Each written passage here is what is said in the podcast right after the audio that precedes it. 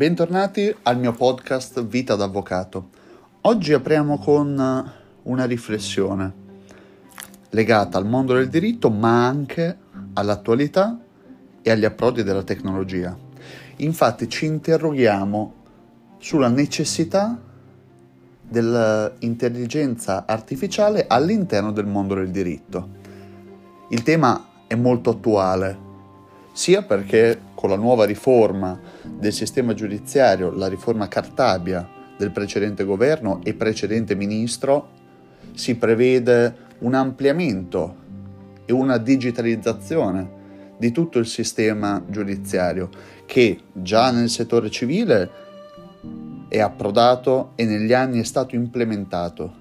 Quindi tutto il processo civile telematico la possibilità di partecipazione all'udienza da remoto, la possibilità di scaricare i verbali d'udienza direttamente dal portale comodamente in ufficio. Questo è stato ampliato anche nel settore penale, se pensiamo a tutto il periodo Covid, la possibilità di andare in udienza da remoto, la possibilità di parlare da remoto con i detenuti.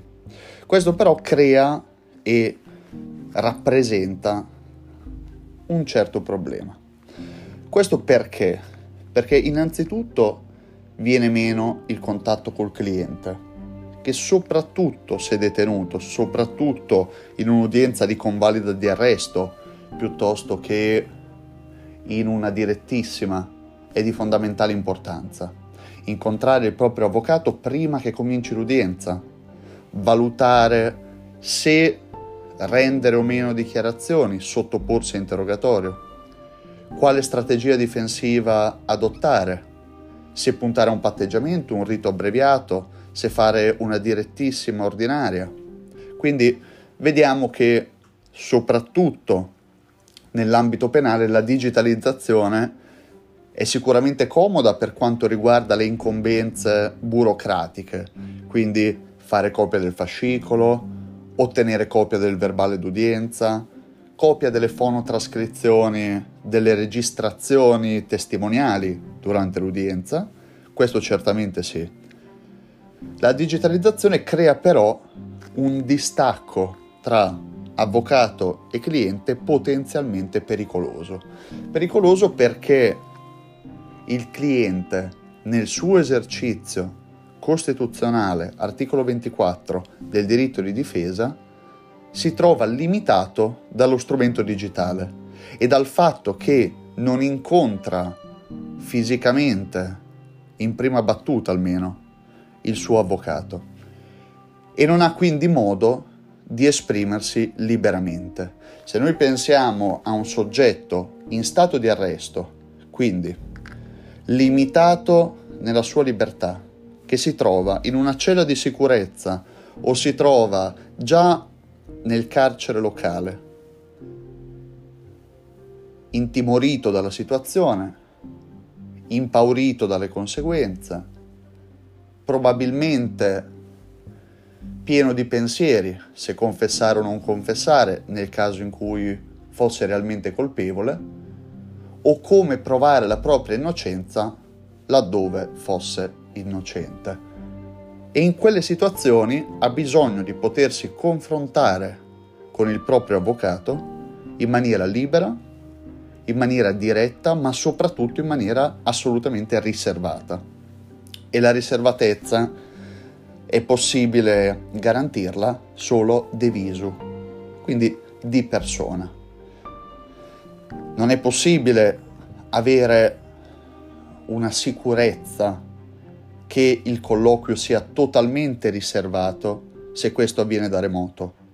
Qualcuno potrebbe eventualmente ascoltare, qualcuno potrebbe inserirsi nella conversazione in maniera totalmente invisibile, qualcuno potrebbe registrare questa conversazione.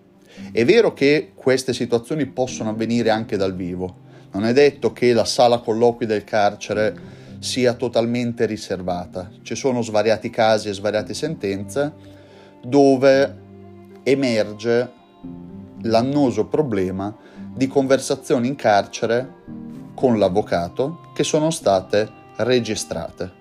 E questo è assolutamente contrario ad ogni forma, ad ogni principio di diritto.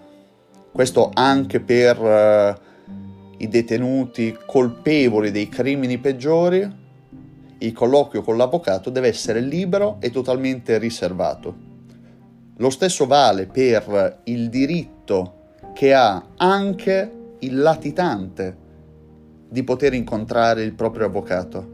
E in questo caso l'avvocato che incontra il cliente latitante non è sottoposto a un'incriminazione per favoreggiamento, non può essere pedinato, non può essere ascoltato nelle proprie conversazioni telefoniche, cioè l'avvocato proprio perché il diritto di difesa è costituzionalmente garantito, deve essere libero di poter parlare col suo cliente, dato che il cliente, fino a sentenza di condanna passata in giudicato, è ancora innocente. Quindi anche il latitante, benché la latitanza sia una fattispecie che va ad aggravare la posizione del soggetto, anche il latitante è un presunto innocente e in quanto tale deve essere trattato come un innocente. E in quanto innocente deve poter stabilire la sua strategia difensiva, parlare con il proprio avvocato, valutare come comportarsi in udienza liberamente senza essere ascoltato, perché in un processo penale noi abbiamo un cittadino innocente fino alla condanna, passata in giudicato, dove lo Stato sostiene che invece abbia violato una disposizione di legge e per questo si fa il processo. Il processo non è trovare un modo per condannare un colpevole, ma è un momento in cui si deve valutare attraverso delle prove se il soggetto ha commesso il fatto e se, dopo averlo commesso, è giusto punirlo e quale pena è giusto irrogare. Ora, di fronte a ciò, la partecipazione a distanza da remoto, la totale digitalizzazione del processo penale va a snaturare l'esercizio del diritto di difesa e questo crea assolutamente dei problemi. Lo stesso potrebbe andarli a creare l'uso dell'intelligenza artificiale all'interno del processo penale come in alcuni casi di prova, di studio, si sta cercando di fare mettendo il giudice come intelligenza artificiale, soprattutto per i reati più piccoli, per le situazioni più banali. In realtà è un tema abbastanza delicato e non c'è una risposta ancora, perché effettivamente anche nel mondo del diritto l'intelligenza artificiale potrebbe essere molto utile. Se pensiamo alla possibilità di scrivere un contratto, di redigere certi tipi di atti difensivi. Volendo, l'intelligenza artificiale potrebbe essere di grande aiuto. Se pensiamo magari alla redazione di un atto di appello o una memoria difensiva, c'è tutta una parte di tecnica giuridica, quindi riportare magari le sentenze della Corte di Cassazione favorevoli al proprio cliente, costruire un ragionamento in base a quella che è la, non solo la giurisprudenza, ma anche i codici, ma anche i commenti presenti nella dottrina accademica. Ebbene, tutta questa parte potrebbe essere effettivamente fatta dall'intelligenza artificiale. Però però bisogna mettere dei paletti. Perché se l'intelligenza artificiale, benché dotata e benché in molti casi migliore di un lavoratore medio, se questa intelligenza si va a sostituire all'intervento umano, apriamo a degli scenari molto particolari e potenzialmente catastrofici. Come eh, in tutti i casi dove si ragiona sulla possibilità di guida autonoma delle vetture. Se una vettura si trova in una situazione dove ha sulla carreggiata una persona anziana, un albero e un bambino e non riesce a evitare l'impatto con uno dei tre, chi sceglierà di uccidere la vettura? Sceglierà di uccidere il bambino, la persona anziana o il guidatore schiantandosi contro l'albero?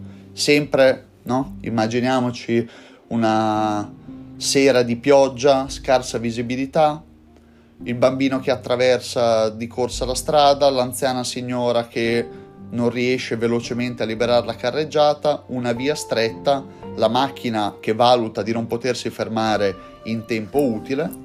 In quel caso la vettura chi sceglierà di uccidere? Questo per dire che non possiamo lasciare all'intelligenza artificiale le valutazioni, perché andremmo a cambiare il paradigma. Le decisioni e il nostro sistema si basa sulle valutazioni umane, quindi anche sulla colpa, sui rischi. Ecco perché facciamo i processi, perché in certi casi certe scelte umane sono sbagliate. Ma nel caso in cui la scelta sbagliata venisse compiuta da un'intelligenza artificiale e vedessimo, dopo aver valutato i dati, che questa era l'unica scelta possibile, cosa potremmo fare? Aprire le braccia e dire non poteva andare in modo diverso? Ecco, quindi l'intelligenza artificiale anche nel mondo del diritto porta a dei paradossi. Quindi non c'è effettivamente una soluzione, anche perché l'intelligenza artificiale è certamente capace, per quelli che sono gli approdi attuali e a maggior ragione in futuro, è capace di andare a sostituire in molte professioni e in molte realtà il lavoratore medio. È ovvio che il fuoriclasse non possa essere superato dall'intelligenza artificiale, o meglio, potrebbe anche essere superato. Si è visto nelle partite di scacchi come l'intelligenza artificiale può battere anche grandissimi campioni. Questo naturalmente solo a livello di studio, a livello di prova. Il fuoriclasse ha delle competenze un po' innate, un po' sviluppate dall'esperienza e un po' dovute al fatto che è sveglio, reattivo e prende decisioni in tempi rapidi e in maniera efficace, il fuoriclasse è difficile che venga scalzato dall'intelligenza artificiale, ma tutti quelli che nella loro professione, nel loro campo di attività, rappresentano la media, quindi nulla di eccezionale, non cattivi lavoratori, ma non eh, dei fuori classe, tutti questi verranno spazzati via dall'intelligenza artificiale e questo apre a dei grandissimi problemi. Problemi di sostentamento di queste persone, problemi salariali, necessità semmai di introdurre un salario minimo? Non lo so, punto interrogativo. Anche perché di fronte ad un'intelligenza artificiale un datore di lavoro potrebbe dire di dimezzare gli stipendi a tutti i lavoratori tranne alcuni che rappresentano l'eccellenza di quell'azienda o di quel settore lavorativo.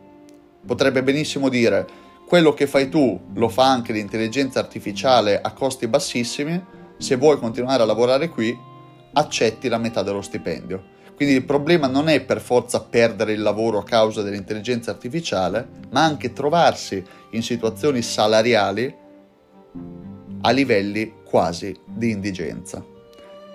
Quindi l'intelligenza artificiale è uno strumento utilissimo. Io non sopporto chi continua a demonizzare gli approdi tecnologici, però dobbiamo effettivamente ragionare come può essere introdotto all'interno della società questo tipo di meccanismo, come può essere regolamentato, anche perché il diritto solitamente arriva dopo che un evento ha già cambiato la società. Quindi prima arriva l'evento, stravolge alcuni paradigmi, interviene il diritto a regolamentare in un secondo momento. Ora il diritto è chiamato in questo momento ad agire d'anticipo, ad agire in modo lungimirante. Quindi, di fronte a ciò, pur non avendo una soluzione o una risposta a questo interrogativo, come dobbiamo approcciarci al tema, soprattutto da un punto di vista giuridico? Lascio aperto il dubbio.